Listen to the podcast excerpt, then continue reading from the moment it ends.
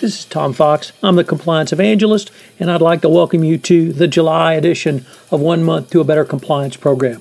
This month, we're going to focus on One Month to Better Internal Controls. This month's sponsor is Workiva, and first, I'd like to have a word from our sponsor. Thanks, Tom. Workiva delivers a modern internal control solution that connects risk and internal control information across the enterprise. The Wdesk Cloud platform is collaborative, powerful, and intuitive, and optimizes documentation, testing, approval, and reporting processes. The platform is proven to increase productivity and drive better decision making and is used by more than 2,800 organizations worldwide for financial reporting and ICFR processes. To learn more, visit www.workiva.com. Over the next month, I'm going to explore several topics related to internal controls.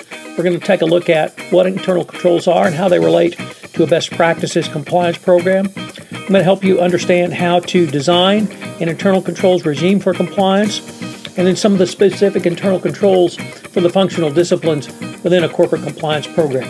We're going to take a look at the COSO 2013 framework around internal controls and explain how that integrates into your best practices compliance program. I think it'll be a fascinating uh, month for you. You will certainly uh, explore the area of internal controls in depth. This podcast, One Month to a Better Compliance Program, is a part of the Compliance Podcast Network. Day 8 Gap Analysis. A gap analysis is a method of assessing the differences in performance between a business's information systems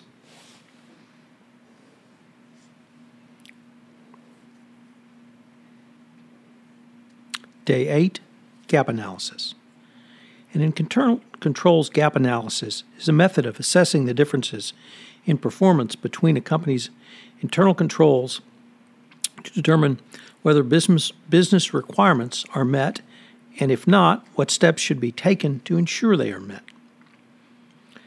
A gap analysis is mainly a determination of your conformance of your organization to the requirements as set forth in your internal controls requirements. That could be the COSO framework, or it could be some other basis.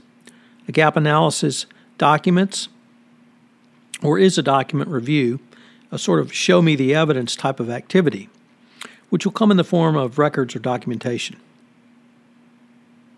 During a gap analysis, there is a very minor audit being done. Rather, key owners or project stakeholders will provide evidence that they may or may not have met the requirements set forth in the internal control specifications you have chosen. Gap analysis are usually conducted at the beginning of a journey by a company seeking to follow a chosen specification, in other words, the COSO standard. However, it can also be conducted after some development has taken place. The main reason why gap analysis is conducted at the beginning of a development phase or after some development has occurred is because the organization wants to know where they stand in regard to meeting the COSO standard, and they want to know what specifically they need to do to close those gaps. Basically, they want to know what the holes are, whether there are many or few, and what they need to do to close those holes to get closer to fully meeting the requirements of a COSO standard.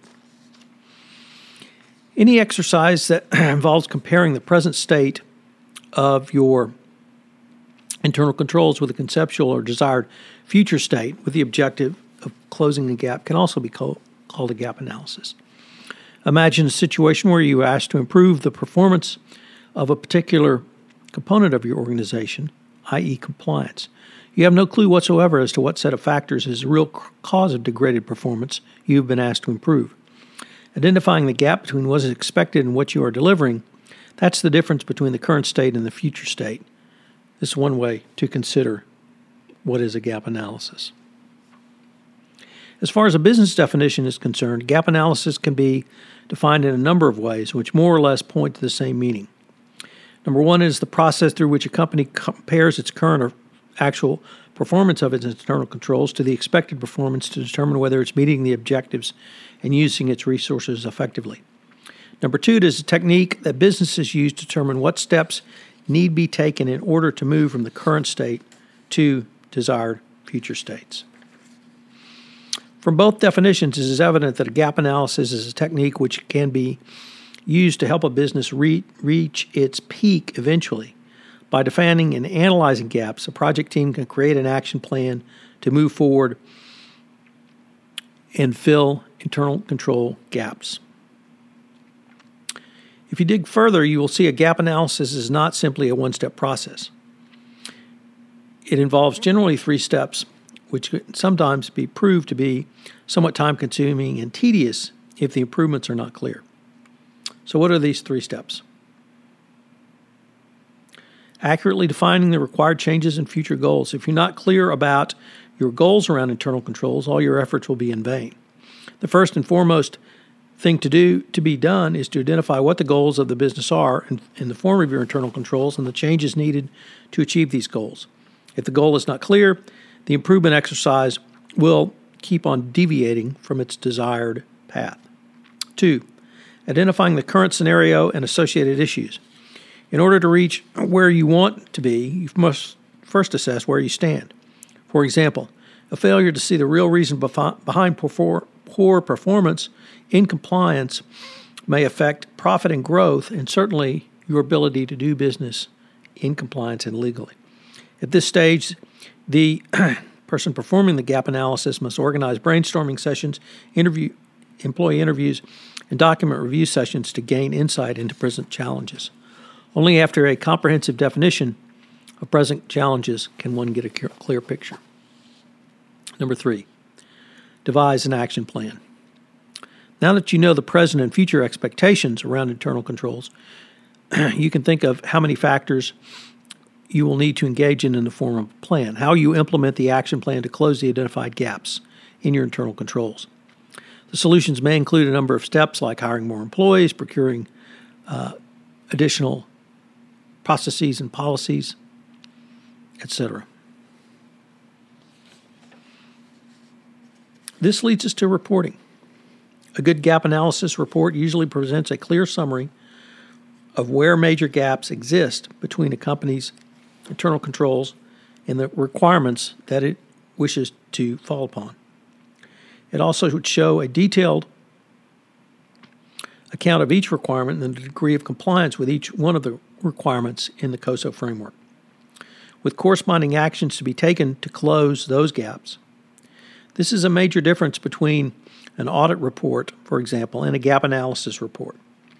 The gap analysis report has some inherent advice to it, which makes it suitable to be accomplished by outside experts or external consultants regarding controls specified under the COSO framework. A gap analysis will be performed by the company providing the certification, but only with sufficient conflict of interest issues resolved. So, what does all this mean for the compliance practitioner? Basically, you have to come in and define what your goals are in your internal control gap analysis for compliance. You should take the COSO framework, map the 10 hallmarks of an effective compliance program to that, and then set out your internal controls under each of the points set out in the COSO framework. From there, identify the associated issues of where you want to be from where you stand. And by this, you will have a gap analysis, which will lead you to your third step of devising the action plan. The action plan will be critical for your internal controls because it's from this will be your roadmap on what controls to put in place. You may find that you have numerous uh, controls in place, financial controls. You've considered them financial controls. Nevertheless, they're actually compliance internal controls. You can certainly utilize this to answer questions about any gaps. So, what are today's three key takeaways about what is a gap analysis? Well, number one, Gap analyses are mainly a document review or a show me the evidence type activity because you're trying to determine what exists or what should exist. Don't forget it's a three stage process. You should accurately define the required changes, identify the current scenario and associated issues, and finally, devise your action plan. And finally, never forget number three, want to know not only where you stand, but where you're going to go.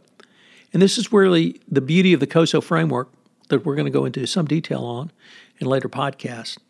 Because the COSO 2013 internal controls framework lays out for you with the five objectives, 17 principles, and 84 points of focus exactly what you need for a robust internal control system around compliance. This is Tom Fox. I hope you've enjoyed day eight of one month to more effective internal controls, and I hope you'll join me tomorrow for day nine. This is Tom Fox again. Hope you've enjoyed this episode of One Month to Better Internal Controls. If you've listened to this podcast on iTunes, I would greatly appreciate it if you would rate this podcast as it would help in our rankings. The word out about the only one month podcast series, which enables you to design, implement, and enhance a better compliance program. Also, if you have any questions, please feel free to contact me at tfox at tfoxlaw.com. This is Tom Fox. Thank you very much for listening, and I hope you will join us again tomorrow.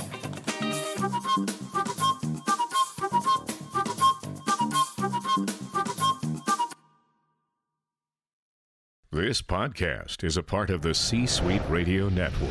For more top business podcasts, visit c-suiteradio.com.